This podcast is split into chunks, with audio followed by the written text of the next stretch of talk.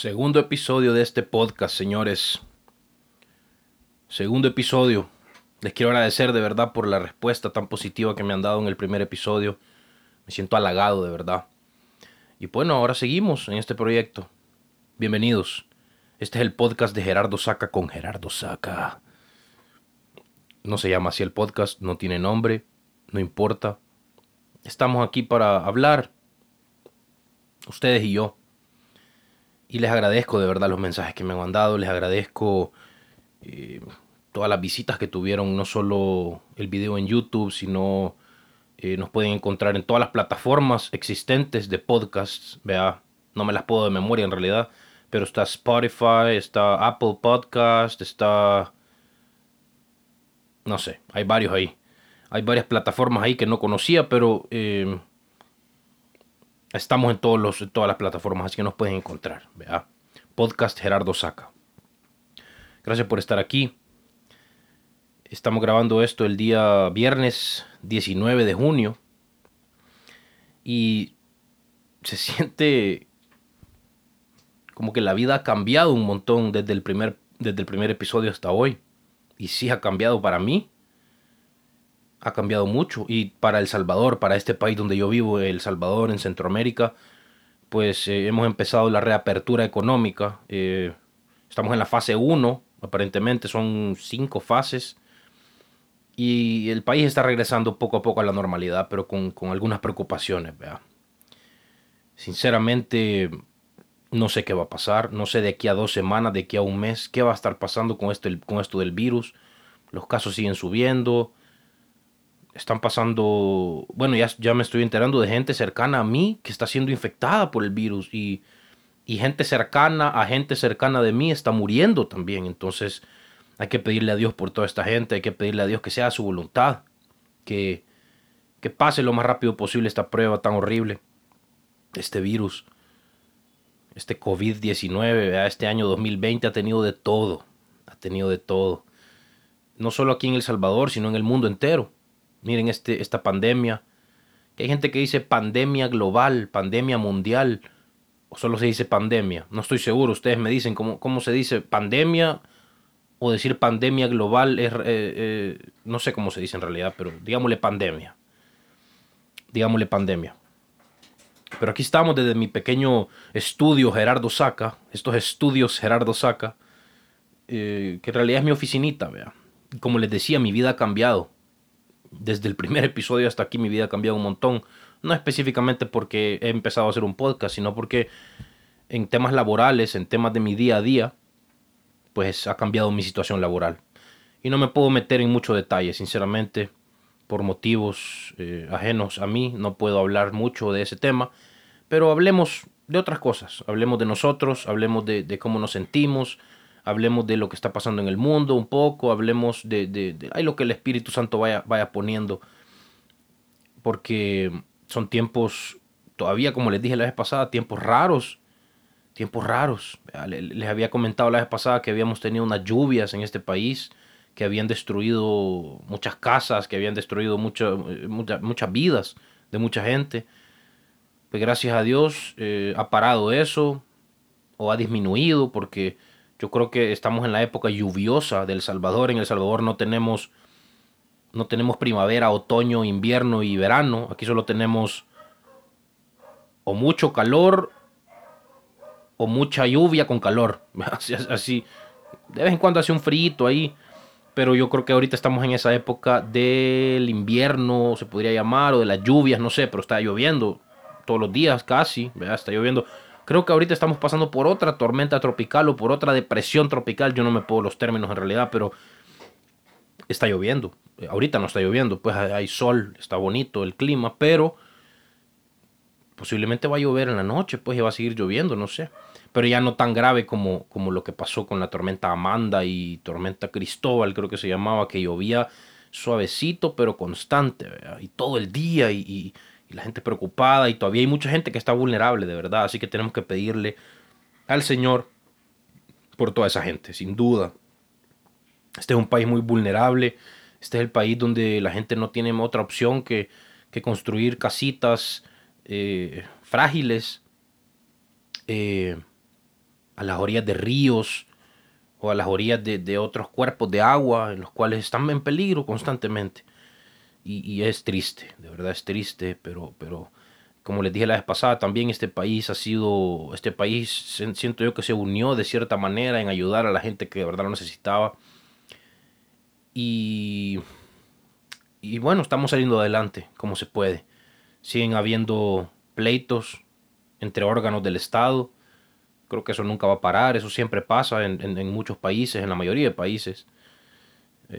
Pleitos entre el presidente Nayib Bukele y la asamblea que se hacen pasar por como una oposición. Algunos diputados son buenos, algunos diputados son malos. Está la Corte Suprema de Justicia que con la Sala de lo Constitucional declaró inconstitucional todas las acciones del presidente en este tema de la emergencia. Yo no soy abogado, no estoy seguro de quién tiene la razón. Solo sé que si a este país le va a ir bien, tenemos que unirnos de alguna manera. Tenemos que dejar de pensar en la campaña que viene el siguiente año y tal vez enfocarnos en unirnos para sacar adelante este país, porque es un país vulnerable. Prácticamente dependemos de otros países, dependemos especialmente de Estados Unidos. Mucha gente en este país sobrevive con las remesas que se mandan desde Estados Unidos, los familiares. Tenemos millones de salvadoreños viviendo en Estados Unidos. Ahorita parece que la relación El Salvador y Estados Unidos es mejor que en los gobiernos anteriores. Eso es bueno, creo yo. Alguna gente va a decir, no, el imperialismo americano, que no sé qué. Sí, bueno, Estados Unidos ha tenido esos aspectos imperialísticos, sin duda. Pero no podemos solo cerrarle la puerta a Estados Unidos y decirle, miren, váyanse, no queremos su ayuda, no queremos su apoyo, no queremos la relación buena con ustedes. Eso sería tonto, en realidad. Y yo al principio, cuando empecé a meterme bien de lleno a estudiar historia mundial, específicamente de Estados Unidos, que a mí me encanta, en realidad yo he leído tantos libros y sigo leyendo muchas cosas y sé dónde informarme sobre lo que pasa en ese país, lo que pasa, las consecuencias de lo que ese país hace.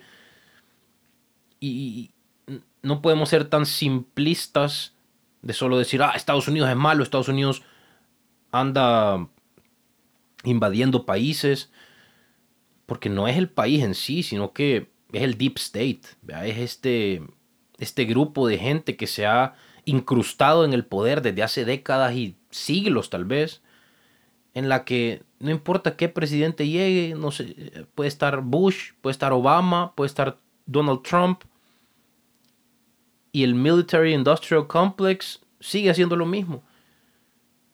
Mire, Obama en su campaña, yo me acuerdo, hablaba de que ya no íbamos a tener guerras y ya no iban a haber guerras. Bueno, resulta que en la administración de Obama se invadieron más países que nunca. Y eso no lo oímos en las noticias, porque Obama era un personaje muy protegido por los medios, muy protegido por el Deep State. Y ahora con Donald Trump, pues está pasando lo mismo, aunque bueno, Donald Trump está tratando por lo menos ahí de bajarle un poquito a la agresión extranjera, a las guerras.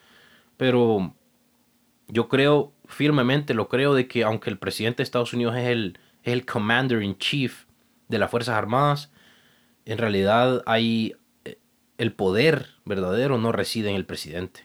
El presidente lo cambian cada 4, cada 8 años.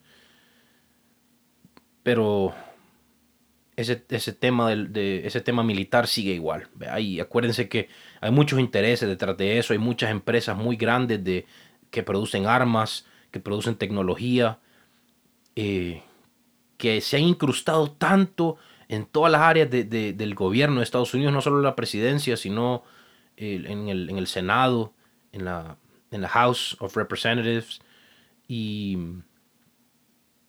así es como vivimos, ¿verdad? A veces Estados Unidos está involucrado en guerras buenas, guerras justas. La mayoría de veces no. La mayoría de veces se trata de vender armas, se trata de petróleo, se trata de derrocar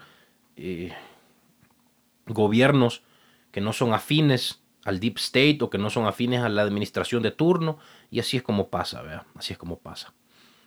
No quisiera extenderme en este tema, yo podría hablar muchas horas sobre esto en realidad, porque mi tesis de la universidad, que les conté que estudié en Estados Unidos, en Lynn University.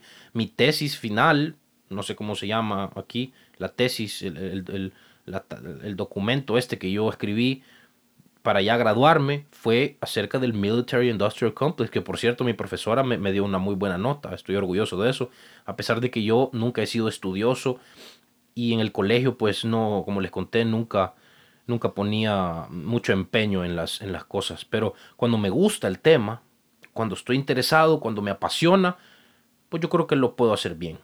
Así que de eso fue lo que escribí en esa oportunidad, ahí por el año 2015 que me gradué, el Military Industrial Complex, súper bien documentado. Tal vez un día voy a subirlo al internet porque creo que me quedó bien. Pero no estamos aquí para hablar de estas cosas. Bueno, sí, de esas cosas y de muchas otras cosas más también, creo yo. Pues mire, como les digo, mi vida ha cambiado. En este último par de semanas ha sido un sub y baja espiritual, ha sido una batalla constante. Como les digo, no me puedo meter en detalles, pero estuvo peligrando mi trabajo, estuvo peligrando mi estabilidad y los ingresos que yo puedo traer a esta casa donde yo proveo para mi familia, pero Dios ha sido bueno, Dios ha sido misericordioso conmigo. He cometido muchos errores a lo largo de mi vida. Hasta ahora que soy cristiano, sigo cometiendo muchos errores, pero el Señor es bueno, el Señor es misericordioso, el Señor en su palabra dice de que Él disciplina a sus hijos porque nos ama, nos tiene que disciplinar. Porque un papá terrenal que no disciplina a su hijo no lo ama en realidad. Si lo deja hacer lo que quiera, ya, déjalo que haga lo que quiera, pobrecito. Pues ¿qué termina pasando con eso, con esos niños? Terminan siendo unos irresponsables, terminan siendo malos para la sociedad en realidad, y terminan pensando de que ellos pueden hacer lo que quieran, y eso no es bueno. Así que el Señor disciplina a sus hijos. Dice la palabra que si no nos disciplina, si no hemos recibido y si no estamos recibiendo constantemente la disciplina del Señor, probablemente ni siquiera somos sus hijos. Entonces, si usted se considera hijo de Dios y examina su vida y no ha tenido pruebas fuertes últimamente y no ha tenido disciplinas fuertes, donde el Señor lo lleva a un arrepentimiento, el Señor lo lleva a esa tristeza de la que habla la Biblia, la tristeza que lleva al arrepentimiento y nos separa del pecado. Hay otro tipo de tristeza que es la tristeza terrenal, la tristeza que lleva a la muerte, dice la palabra. Y la disciplina es buena para nosotros. Dice, en el momento no se siente agradable la disciplina, pero produce abundante fruto de justicia en nuestras vidas. Necesitamos la disciplina. Yo tengo una hija de 1 año y algo, casi 2 años. Y yo les digo, la amo porque es perfecta, es mi hija, ¿verdad? Es mi única hija. Pero necesita disciplina de vez en cuando también. No les estoy diciendo que aquí vengo a agarrar yo un cincho y le pego a la pobre niña, ¿verdad? Que ni entiende todo todavía, pero estamos, de cierta manera, hablamos y le decimos y tratamos de explicarle cuando ha hecho algo malo y de que hay consecuencias de las acciones de cada uno, sin duda. Lo que se siembra se cosecha, dice la palabra de Dios. No podemos escaparnos de esa ley, es una ley que aplica para todos y para todo. ¿Ya? Lo que se siembra se cosecha, sin lugar a duda. La disciplina es buena. Ese es el punto al que quería llegar. La disciplina es muy buena y el Señor me está disciplinando. He cometido errores. Me he arrepentido con lágrimas ante el Señor y el Señor me ha salvado. Y el Señor me ha sacado de la desesperación. El Señor me da paz. Imagínense qué privilegio pasar por tormentas horribles y pasar por pruebas de temas personales. Yo no quiero meterme mucho en temas específicos de qué exactamente me pasó, pero el Señor me está disciplinando. El Señor me está disciplinando, pero lo que le estaba diciendo, qué privilegio pasar por ese tipo de cosas, pasar por cosas dolorosas y aún así tener paz y confiar de que Dios es nuestro Padre amoroso y de que mayormente estas pruebas Dios las ocupa para acercarnos más a Él. Porque tal vez nos habíamos alejado un poco de Él, tal vez nos estábamos creyendo más de lo que éramos, tal vez estábamos regresando a caer en, en, en ciertos patrones pecaminosos de nuestra vieja vida, el Señor tiene que disciplinarnos. ¿Por qué? Porque su palabra dice, el trabajo que Él comenzó en nosotros lo va a finalizar por Cristo Jesús, hasta el día de Cristo Jesús, dice. Es poderoso el Señor y así es como Él opera. Y si somos hijos de Dios y recibimos disciplina del Señor y nos enojamos con Dios, ¿y por qué, Dios mío, esto es injusto y mirá que yo me merezco tal cosa? Veamos bien nuestra vida espiritual, porque si nos ponemos así enojados y no entendemos la disciplina de nuestro Padre, obviamente tal vez en el momento de la disciplina o en las primeras horas de la disciplina nosotros podemos estar dudando, ¿vea? Y eso es normal porque vivimos todavía en esta carne, vivimos con este cerebro todavía limitado que tenemos terrenal, no hemos sido glorificados todavía, como dice el Señor, no nos hemos ido al cielo donde todos los hijos de Dios van a ir, no porque seamos buenos, sino porque hemos creído en el que es bueno, hemos creído en el que es perfecto y poderoso y justo. Así que yo le digo, si usted es hijo de Dios y usted recibe disciplina de su Padre, no se enoje, agárrela con humildad. Asegúrese de que sea un momento para crecer espiritualmente, para crecer en nuestras relaciones con nuestra esposa, con nuestros hijos, para poder amar más a la gente. Mire, yo le digo, yo no amo perfectamente. Ese es el mandamiento que Dios nos da, más importante, que amemos a Dios con toda nuestra fuerza, con toda nuestra mente, y fuerza y corazón, y que amemos al prójimo. Pero qué difícil es, ¿verdad? Qué difícil es amar a gente que nos hace daño, qué difícil es amar a gente que nos traiciona o que conspira en nuestra contra, gente que nosotros terrenalmente podríamos considerar enemigos nuestros. Es difícil, pero el Señor nos manda a amar a esa gente. ¿Quiénes somos nosotros? Y Dios, el Señor Jesús, nos da el ejemplo perfecto. Él fue a la cruz y Él sabía de que lo iban a crucificar, Él sabía que lo iban a torturar de manera injusta, obviamente. Fue entregado a hombres pecadores para sacrificarlo. Y el Señor sabía, pero Él, mire, calladito fue a la cruz. Y la gente se burlaba de Él. Y la gente conspiraba en su contra. Hasta sus mismos discípulos lo negaban. Pedro, la famosa historia de que Pedro lo negó 3 veces. Y aún así el Señor perdonó a Pedro. Es que tenemos un Dios tan amoroso y tan bueno, un Dios que se compadece de nosotros, de nuestras debilidades, porque Él vino a esta tierra en cuerpo nuestro. Él experimentó las mismas tentaciones que nosotros y más, mucho más. Él fue tentado por el mismo diablo enfrente. Pero Él soportó. Él soportó, no cayó ni una vez. Él fue perfecto. Si Él hubiera pecado una sola vez, ese cordero estuviera manchado ya y no pudiera ser usado por Dios para nuestra salvación, para el sacrificio que nosotros necesitamos para vivir, para poder estar en su familia. Necesitamos que alguien pague con su sangre por nosotros, eso dice la Biblia. Y pues, si usted nunca tal vez ha oído nada de la Biblia, esto se puede oír un poco raro, como eso de que este Dios tan sanguinario necesita sangre para perdonar gente. Pero es que es un Dios justo y esa es la manera que Él lo ha hecho. Imagínese, usted comete un crimen muy grave. Imagínese, usted viola a una mujer y después la mata.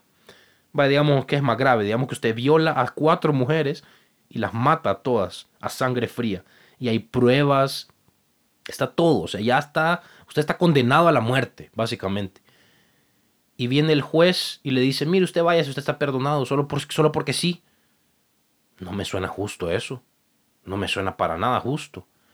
Pero si viene alguien más a pagar por ese crimen, pues el juez puede liberar a esa persona que es culpable porque alguien más ha pagado por él voluntariamente. Eso fue lo que hizo Jesús por nosotros. Tenemos una gran lista de pecados nosotros, una gran lista de cosas pecaminosas que hemos hecho en nuestra vida, desde lo más pequeño que podemos sentir en nuestra cabeza humana, que es pequeño, como mentir o desear a una mujer con lujuria, desear a la mujer del prójimo, lo que sea, o odiar a alguien. Dice la palabra que si usted odia, usted es igual que un asesino. Es que la ley de Dios es tan perfecta y tan alta para nosotros, tan inalcanzable, que de verdad le digo, cuando usted se da cuenta de esas cosas, no tiene más opción que rendirse ante el Señor Jesús. porque Él puede pagar por nosotros. Él es el único que pisó esta tierra y que no pecó. Él es el único que pudo cumplir la ley de Dios a perfección. Y esto es un mensaje, este es el mensaje principal que yo les quiero dar a ustedes. Veamos nuestra vida, veamos los errores que cometemos, la gente que hemos dañado. No solo veamos a los demás, que ese me dañó, ese me hizo tal cosa, ese le hizo algo a tal pariente nuestro, lo que sea. Lo que sea. Veámonos a nosotros mejor. Veámonos a nosotros con humildad. Pidámosle a Dios: Dios mío, yo me siento bueno, pero si hay algo dentro de mí que yo he hecho que te he fallado, o que te he herido, o que he herido a alguien, por favor, revelámelo, Señor, revelámelo. El Señor se lo va a revelar. El Señor dice que si nosotros le pedimos sabiduría, Él nos la va a dar sin reproche. No hay ningún problema, el Señor lo puede hacer. ¿Por qué no lo va a poder hacer si es el Dios del universo? Él nos creó, Él tiene control total de nuestras vidas, Él permite a veces cosas malas en nuestra vida, permite que nosotros hagamos también cosas malas para que después aprendamos las consecuencias. Mira, cada pecado que usted comete, alguien lo va a tener que pagar. No sé si usted lo va a pagar en el infierno porque no se arrepintió nunca y no creyó en Jesús, o lo va a pagar Jesucristo en esa cruz, que ya lo pagó. El sacrificio está disponible para usted. Usted solo tiene que buscar en su corazón, escudriñar su vida y decir: mira, cuánta gente he matado con mi odio, cuánta gente he dañado, cuánta gente le he hecho daño. Y mire, de la nada usted empieza a tener mucha humildad y usted empieza a reconocer los errores, y usted tiene como una sed de pedirle perdón a Dios y pedirle perdón a la demás gente. Mira, a mí me ha tocado en el transcurso de estos casi cuatro años, vea, 3 años y medio, lo que sea que llevo de conocer al Señor, yo me he tenido que humillar e irle a pedir perdón a gente. Gente pecadora también. No sé si peor que yo, o que yo soy peor que, no sé. Pero he tenido que ir a pedir perdón a mucha gente, incluyendo a mis papás. Yo le fui a pedir perdón a mi papá por haber estado resentido con él. Y muchos de nosotros nos podemos identificar con esto. Piénselo bien. Todos tenemos resentimientos con gente. Y muchos tenemos resentimiento con nuestros papás. Yo, gracias a Dios, pude liberarme de eso. Tal vez no perfectamente, si es que esto es un proceso, esto es una cosa que vamos a estar toda nuestra vida, vamos a estar luchando contra nuestra propia carne, nuestro sentir de que somos mejor que los demás. Pero le cuento, le fui a pedir perdón a mis papás, le fui a pedir perdón a mis hermanos por cosas que había hecho, que los había dañado y que ellos también tal vez se habían quedado dañados o resentidos conmigo. Y Dios me reveló esas cosas. Si Dios no se hubiera metido en mi vida de esa manera, yo ahí anduviera por la vida dañando gente, creyéndome que yo me merezco cosas, que yo me merezco más que el otro o más de lo que Dios me da. Eso lleva a la muerte, dice la palabra, que la paga del pecado es la muerte. Así que por favor, paremos ya ese rumbo, demos vuelta ya, pero con Cristo Jesús. Nosotros no podemos solos. Por eso le digo, el primer paso: reconozca su pecado, reconozca que usted ha dañado a tanta gente, que usted no ha honrado a sus papás de manera perfecta, que usted no ha tratado a su esposa de manera perfecta. Mire, eso es otra cosa. El Señor nos manda a amar a nuestra esposa como Jesús nos amó a nosotros. Eso es un amor impresionante, eso es una meta casi imposible que una misión casi imposible que nosotros tenemos, de amar a nuestra esposa. Mucha gente piensa que la Biblia es misógina y habla en contra de la mujer y que el hombre es superior que la mujer. Nada que ver, nada que ver. La Biblia habla de que en realidad somos para Cristo, enfrente de Cristo somos iguales todos. Obviamente el hombre y la mujer tienen diferentes roles en esta vida, en el matrimonio y en la vida. Claro, claro que sí, porque no somos iguales. Si usted me viene a decir de que el hombre y la mujer son exactamente iguales, primero, físicamente no somos iguales, biológicamente no somos iguales, ni siquiera tenemos los mismos órganos, ¿verdad? Tampoco somos iguales en el cerebro. La mujer es creada de manera diferente, no significa que sea inferior. La mujer es... Yo sin mi esposa no podría estar... Sin la ayuda de ella yo no podría soportar todas las pruebas que he tenido. Se lo digo, Dios me mandó a una esposa muy buena, gracias a Dios. una esposa que es temerosa de Dios también y que desea ser santa también. Estamos en una batalla juntos y mire, ahí estamos los dos juntos orando, leyendo la palabra, buscando respuestas de Dios. Porque reconocemos que no podemos solos, reconocemos que nosotros no somos capaces, que no tenemos la suficiente sabiduría ni el suficiente control propio para tener un matrimonio bueno. Yo le digo, el matrimonio no es algo terrenal que el hombre se ha inventado, el matrimonio es algo que Dios se ha inventado. El matrimonio es como un símbolo, una imagen que demuestra cómo Jesús interactúa con su iglesia, o sea, con nosotros. Jesús es como el esposo y nosotros somos como la novia, la esposa. Y de esa es la manera, nosotros tenemos que amar a nuestras esposas mucho. Dice la palabra que no la tratemos ásperamente, o cómo es la palabra que ocupa. No sé, aquí les pongo los versículos siempre. Yo no estoy leyendo nada aquí, yo de memoria me estoy acordando. Pero dice la palabra que no tenemos que tratar mal a nuestras esposas. No es como el Islam, vea que en el Islam la mujer es considerada menor que un perro, vea, la mujer es considerada con mucho menos derechos que el hombre, mucho menos derechos que hasta que los animales en muchos casos, es horrible. Y ahí las vea las pobres mujeres ahí todas tapadas y que no pueden enseñar su cara y no pueden ir a la calle sin el esposo o sin un hombre protector o lo que sea. No, fíjese que la Biblia es el libro más feminista que hay. Pero feminismo de verdad, ¿vea? No el feminismo que vemos ahora, que no tiene nada de sentido, el feminismo que habla de matar bebés en la panza y el feminismo que habla de que las mujeres, the future is female, ¿vea? El futuro es femenino o lo que sea, yo no sé, son cosas que no vienen de Dios, ese feminismo actual que vemos. Pero si usted quiere igualdad entre el hombre y la mujer, vaya a buscar la Biblia, porque ahí está la verdadera igualdad. No igualdad en nuestros roles, sino igualdad en frente de Dios, igualdad en frente de Cristo, igualdad en la salvación. Una mujer, así como el hombre, pueden recibir salvación por la gracia de Dios a través de Cristo Jesús. Claro que sí. La mujer tiene diferentes roles que el hombre en la iglesia, en el matrimonio, en la vida, pero somos iguales ante Dios. Y el matrimonio es entre un hombre y una mujer. Lo siento si usted se va a enojar, pero así es. Si usted quiere llamarle de otra manera a matrimonios entre el mismo sexo, pues hágalo, pero no es matrimonio, lo siento mucho. Y este es un tema muy controversial, pero tengo que decirlo porque es la verdad. Yo no me voy a poner aquí yo no voy a tener miedo a lo que diga la gente, porque esto son cosas que dice Dios, ¿verdad? No son ni siquiera opiniones mías. Yo respeto mucho a la gente homosexual. No me interesa lo que ellos hagan en realidad. Ellos pueden hacer lo que ellos quieran. Y ser homosexual no es el peor pecado del mundo. O sea, hay pecados que nosotros cometemos también que son del mismo nivel de gravedad. Pero tenemos que reconocer que es un pecado. ¿Vea? El acto de la homosexualidad es un pecado, sin lugar a dudas. Así que... Vaya, mire qué bonito, este es el segundo episodio de este podcast. Estamos reabriendo la economía. Yo le digo, no sé qué va a pasar. Dicen que los hospitales públicos aquí en El Salvador ya están como a su máxima capacidad o a punto de... Ayer estaba viendo las noticias, no sé, en la noche... Y supuestamente ya los hospitales ya están a punto de explotar, a punto de rebasar.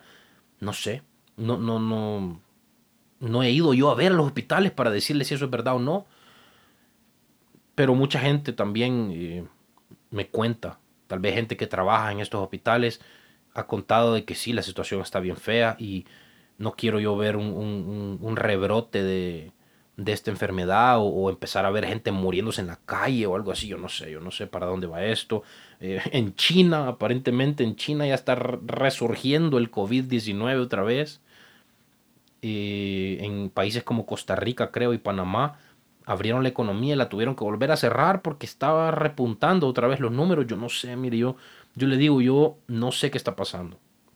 Exactamente, no sé si este virus ha sido creado por humanos como un arma biológica, no sé. Y no sé, me parece raro también que el gobierno aquí no permita a los hospitales privados a tratar pacientes del COVID. No sé si es para poder controlar los números ellos a su gusto o porque... no sé. Se lo juro que no sé. Yo por eso les digo, hay muchas cosas bien raras que están pasando. Yo no entiendo. No entiendo al 100% todo esto. Y bueno, en Estados Unidos, mire todo lo que está pasando ahora. Con este tema de George Floyd, que mataron a esta persona que es negra. Y un policía lo mató. Entonces están hablando de la brutalidad de la policía. Y que matan a negros. Y que es racismo. Y que hay una estructura racial que está en contra de los negros. Pues obviamente hay una historia muy dolorosa en Estados Unidos, que hubo esclavitud y más que todo eran negros los que esclavizaban. Pero ¿y por qué no oímos toda la verdad? Oigamos toda la verdad, mejor averiguemos toda la verdad. Todos los países del mundo han tenido esclavitud y Estados Unidos fue el primer país que se deshizo de la esclavitud. ¿Por qué cree que se peleó esa guerra civil en Estados Unidos? Para liberar, entre otras cosas, para liberarse de... para quitar la esclavitud, ¿verdad? Para que los negros también tuvieran los mismos derechos. Entonces sí, hay un sentido de resentimiento que yo puedo entender. Yo puedo entender porque sí han pasado cosas horribles. Los negros han pasado por situaciones muy horribles en la historia. Pero ¿y por qué no hablamos de la esclavitud que todavía está pasando? En el norte de África todavía esclavizan gente. Hay muchos negros y no solo negros, de toda raza. Es que no se trata, yo para mí esto no se trata de razas. Esto se trata de pecados, se trata de maldad. Punto. No se trata de que los negros contra los blancos y no sé qué.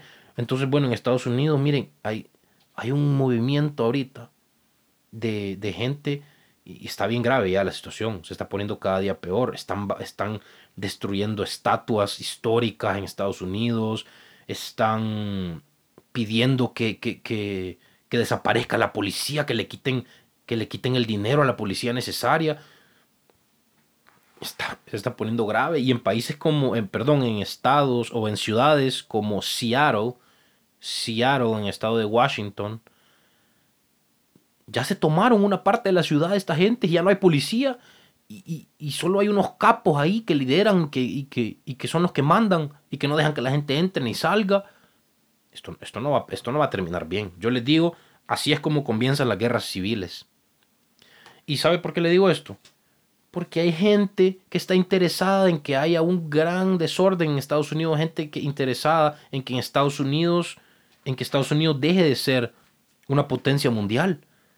Y esta misma estrategia la ocupan en muchos países, de dividir a la gente basados en raza, en religión, en etnicidad. Así se dice, ethnicity. No sé si en español se dice así, pero como que divide and conquer, ¿verdad? Dividir y conquistar. Esa es la estrategia más vieja. Dividir a la gente basados en cosas triviales como raza, religión, para que una fuerza externa los pueda conquistar de manera más fácil. De manera más fácil. Y le digo, ese movimiento de que están diciendo de que quitan a la policía de todo el país en Estados Unidos, de que dejen de darle dinero a la policía para que puedan hacer su trabajo, eso es muy grave. Yo le digo, tal vez le voy a poner alguna estadística por aquí si la encuentro, de que la policía sí mata gente. Normalmente en todos los países pues hay gente rebelde que se le revela a la policía.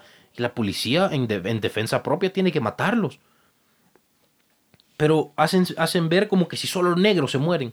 En realidad más blancos se mueren. Más gente blanca se muere a manos de la policía. No estoy diciendo que eso sea bueno. Hay muchas instancias en las que el policía está equivocado. Y es más, esto no lo va a oír usted en ningún lado. Pero el policía que mató a George Floyd, a este negro, está preso. Y creo que va a pasar toda su vida preso. Eso me parece justo.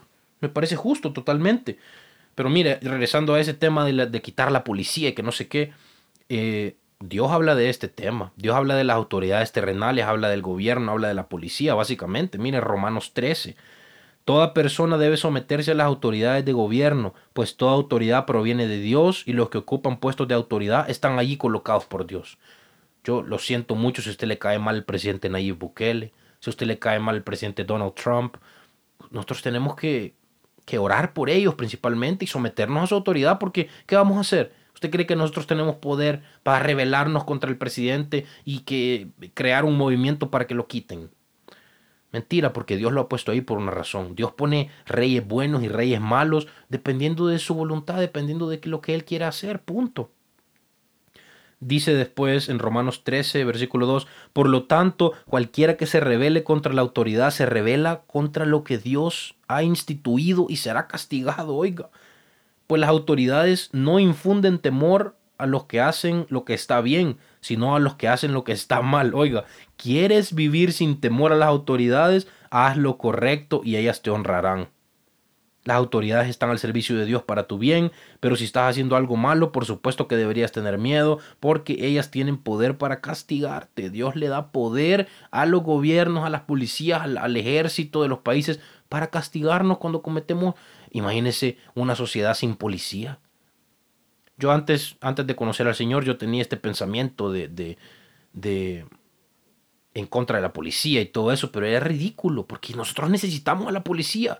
Obviamente hay corrupción adentro de la policía, hay corrupción adentro de los gobiernos, eso siempre va a haber. Pero imagínense, yo no quisiera vivir en un país o en un mundo donde no hayan policías y que los que mandan son los que son más fuertes. Y los que logran amasar más armas son los que van a mandar. Y los que logran amasar más terreno a pura fuerza son los que van a mandar. Yo no quiero eso. Yo quiero el diseño de Dios. Yo quiero un gobierno que se encargue de proteger los derechos de la población y de proteger la vida de manera integral a la sociedad, proteger la vida de la sociedad. Ese es el trabajo del gobierno. Ya cuando el gobierno se empieza a meter en muchos programas sociales así, a gastar más dinero, el gobierno se hace más grande, más corrupto. El gobierno usualmente es inútil cuando se trata de esas cosas. Yo prefiero tener un gobierno con una policía fuerte, con una policía en donde nuestros agentes policiales puedan ganar un salario decente y no tengan que agarrar dinero de criminales para ellos poder sobrevivir, sino que donde la policía y el ejército puedan tener salarios decentes. En este país yo quisiera eso, en Estados Unidos también yo quisiera eso. En Estados Unidos tampoco crea que los policías ganan la millonada de dinero, ganan bien poco. Fuera bueno que estuvieran más cuidados los policías y quitemos un montón de cosas del gobierno que no sirven. Un montón de cosas en todos los gobiernos, no voy a hablar específicamente en países, sino en todo el mundo. Hay partes del gobierno que no sirven. Están al servicio de Dios para cumplir el propósito específico de castigar a los que hacen lo malo.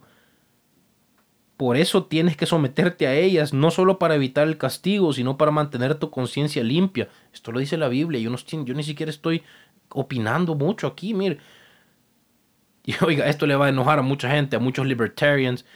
Por esas mismas razones también paguen sus impuestos, dice. A mí me enoja, mire, cuando tengo que pagar mis impuestos. A mí no me gusta pagarle tanto dinero a Hacienda, créamelo, pero Dios me manda a hacerlo. ¿Y qué voy a hacer? ¿Qué voy a hacer? ¿Me voy a rebelar contra Hacienda para que me vengan a llevar preso? No. También paguen sus impuestos, dice, pues los funcionarios de gobierno necesitan cobrar su sueldo. Mire, eso lo dice la Biblia, dice esto. Le aseguro que usted nunca había oído esto. Ellos sirven a Dios con lo que hacen. Ustedes den a cada uno lo que le deben, paguen los impuestos y demás aranceles a quien corresponda y den respeto y honra a los que están en autoridad. Den respeto y honra. Pero me vengo yo a meter a Twitter, mire, que yo se lo digo, el Twitter es tan tóxico y yo me trato de no meterme mucho, se lo digo porque es bien tóxico. Pero mire, yo veo cómo la gente se refiere a los políticos, y si, tal vez... Miren, hay mucha corrupción, yo les digo, yo conozco esa corrupción, yo la conozco, pero como referirse con tanto odio a la gente y quitémosle el sueldo a los diputados y todo, no me parece bien eso. Yo me parece bien lo que Dios dice. Y claro que me enoja la corrupción, claro que hay injusticia en el mundo, Dios permite mucha injusticia a veces para sus propósitos buenos. Él convierte lo malo en bueno. Yo no sé cómo lo hace. Él es Dios. Si Dios creó este mundo con su palabra, dice en Génesis de que Él con su palabra creó el mundo así como lo vemos. todo este planeta, las aguas, las montañas, las nubes, las estrellas, el sol, no solo este planeta, sino todo el universo, que ni siquiera sabemos qué tan grande es el universo. Imagínense qué tan poderoso es Dios, qué tan grande es Dios, que los científicos ni siquiera han podido saber, todavía no han podido averiguar qué tan grande es el universo. No se sabe, ¿cómo lo van a poder saber si Dios es infinito? Tal vez el universo es infinito, vea, yo no sé. Pero esas cosas están pasando en el mundo. Qué días, qué tiempos los que vivimos, señores. El nuevo orden mundial se acerca. Se acerca a la venida de Jesucristo también. Pongámonos a cuentas con el Señor. Dejemos de pensar tanto en que los políticos son corruptos. Veamos nuestra propia corrupción en nuestro corazón. Ahí hay suficiente para trabajo para nosotros, para toda la vida. Busquemos lo más profundo de nuestro corazón y veamos a dónde hemos odiado, a dónde hemos dañado a los demás, a dónde hemos ofendido a Dios en su ley. Si pasamos todo el día deseando cosas que no son nuestras, si pasamos todo el día deseando más de lo que tenemos, y eso, todos caemos en eso. Mire, yo le digo, el amor al dinero es raíz de muchos males, así dice la Biblia. El amor al dinero, eso es un tema muy, muy peligroso. Por eso yo le pido a Dios, como dice en Proverbios, que no quiero ser ni millonario ni pobre, quiero tener lo suficiente, porque si tengo mucho, me voy a olvidar de Dios. Y si tengo muy poco, tal vez puedo robar y blasfemar el nombre de Dios. Así que no quiero ni pobreza ni riqueza, así dice la palabra. Tratemos de no amar el dinero. Hagámoslo con la fuerza de Jesucristo. Nosotros no podemos. Porque mire, este mundo tan materialista y más las redes sociales, que usted se mete a Instagram y que no sé quién anda de viaje y no sé cuándo. Bueno, ahorita que hay pandemia, vea, todavía como que no, la gente no está viajando mucho. Pero usted se mete a redes sociales y usted puede caer en la tentación de envidia, de envidiar a la gente que... Ay, que este pasa viajando a todos lados. Mira, ahora está en Asia, ahora está en Tailandia, y ahora está en Hawái, y ahora está en no sé qué parte de Estados Unidos, y ahora está en Alaska. Y mira, y entonces ahí empieza nuestro corazón maligno. El corazón humano es lo más engañoso que hay. Y empezamos a envidiar y empezamos a ver, no, ya quisiera yo tener eso. O, y este cómo hace, y este que lava dinero o qué. Y empezamos ahí a maquinar en nuestra cabeza. Yo soy culpable de eso también, se lo digo. Se lo digo, si es que es bien fácil caer en eso. Porque la sociedad nos mete esta idea de que... Mira, las redes sociales han venido a perjudicar todo eso sin lugar a duda. Tenemos que tener cuidado.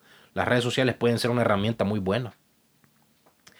Pero mayormente son malas. Mayormente nos llenan de odio, de miedo. Estamos ahí ansiosos viendo las noticias o viendo lo que está pasando. Y la mayoría de noticias son mentiras. Entonces, imagínense todo cómo nos contaminamos. ¿Cuántas horas pasamos metidos en el Instagram, en el Twitter? ¿Cuántas horas pasamos metidos en ya Facebook? Ya ni lo ocupo mucho yo, en realidad. Facebook ya siento que es como ya obsoleto para mí, sinceramente. No, solo cuando hay una cadena nacional y no tengo un radio o una televisión cerca es que me meto a Facebook para ver al presidente. Pero en realidad Facebook no me preocupa mucho ya, pero... Imagínense el Twitter, es tan tóxico eso, o sea, tanto odio, tanta envidia, tanta falsa moral, tanta falsa justicia que vemos ahí, impresionante. O sea, en Twitter todos se creen buenos, en Twitter todos se creen que saben de los temas, en Twitter yo he sido culpable también de esto. Yo no quiero aquí que usted crea de que yo vengo a juzgarlo a usted, si yo soy igual o peor que usted. Yo aquí caigo en muchas cosas también, y por eso...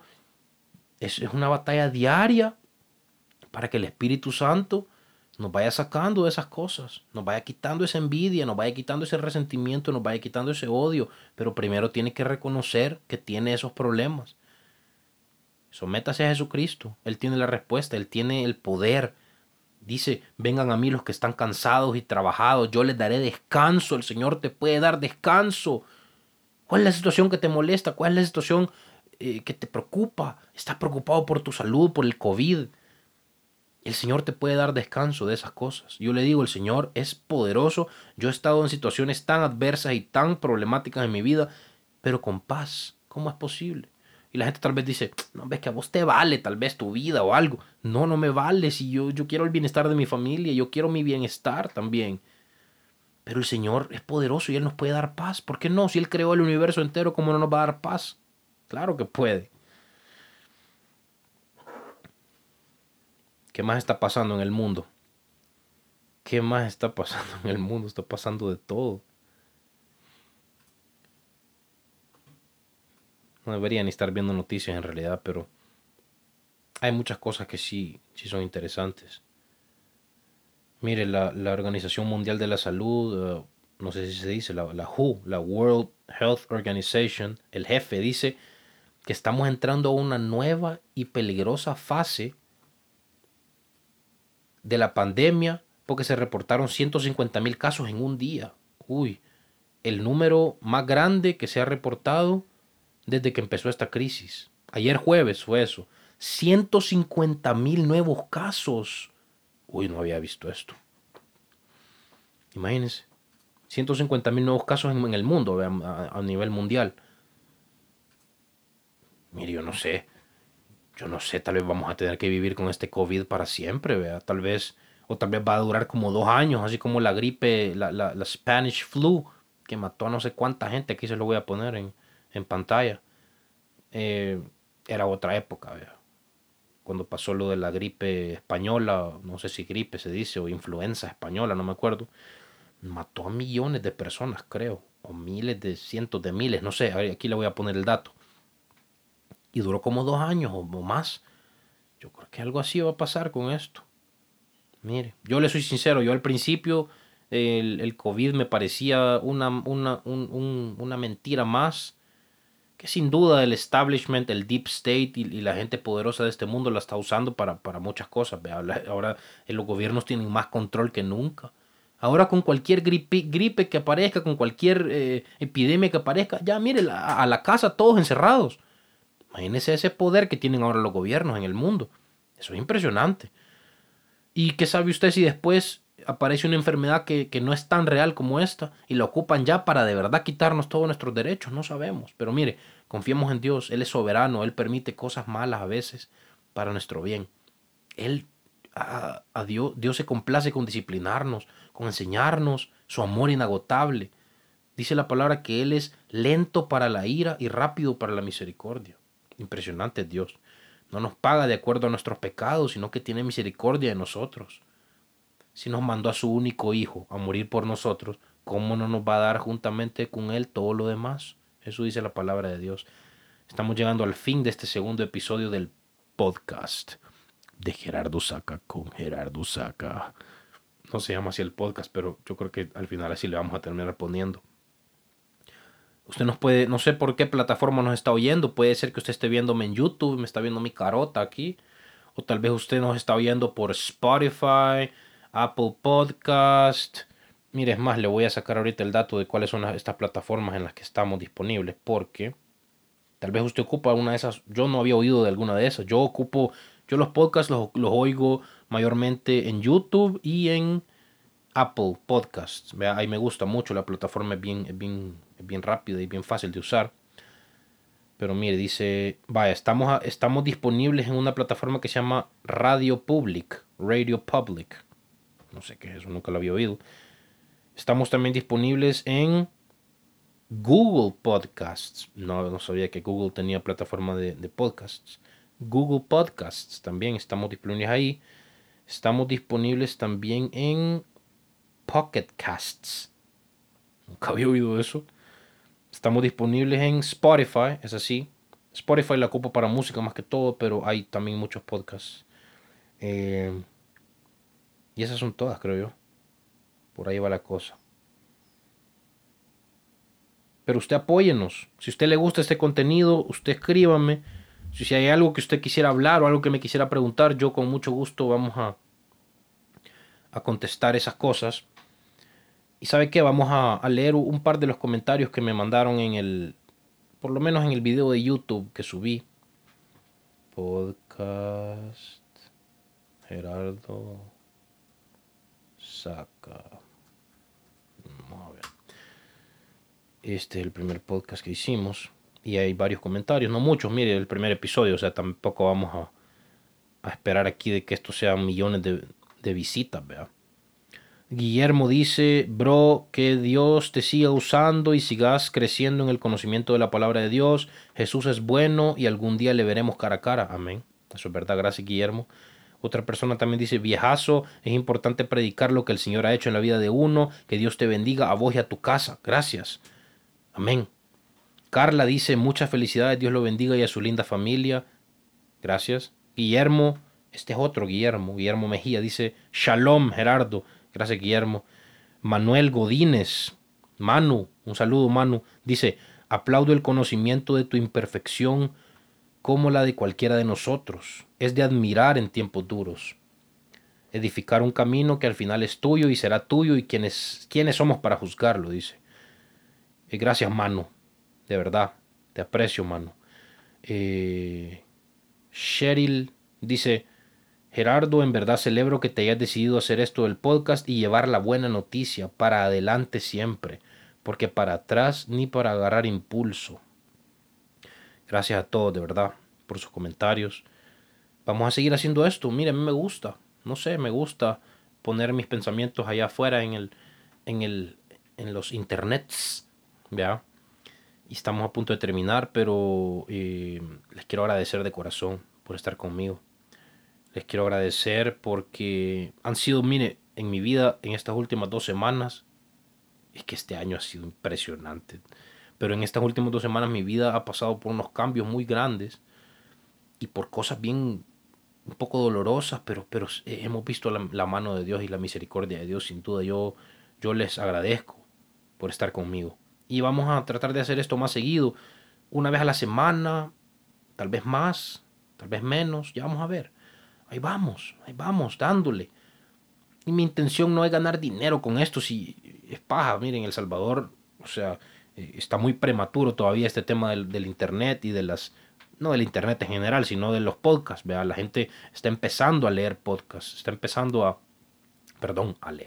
oír podcasts, está empezando la gente. Pero yo creo que es una buena oportunidad. Yo les digo, si ustedes tienen temas interesantes de los que ustedes quieren hablar y tienen un equipo básico aquí para grabar, hagan un podcast, si es fácil, usted lo puede subir en todas estas plataformas gratis, de manera gratis. YouTube es gratis también, háganlo, no necesita la gran tecnología. Mire, yo con mi iPhone estoy grabando, con mi celular, el video y el audio estoy grabando ahí, con un micrófono decente y con una interfase aquí de sonido, bien sencillo, de un solo micrófono.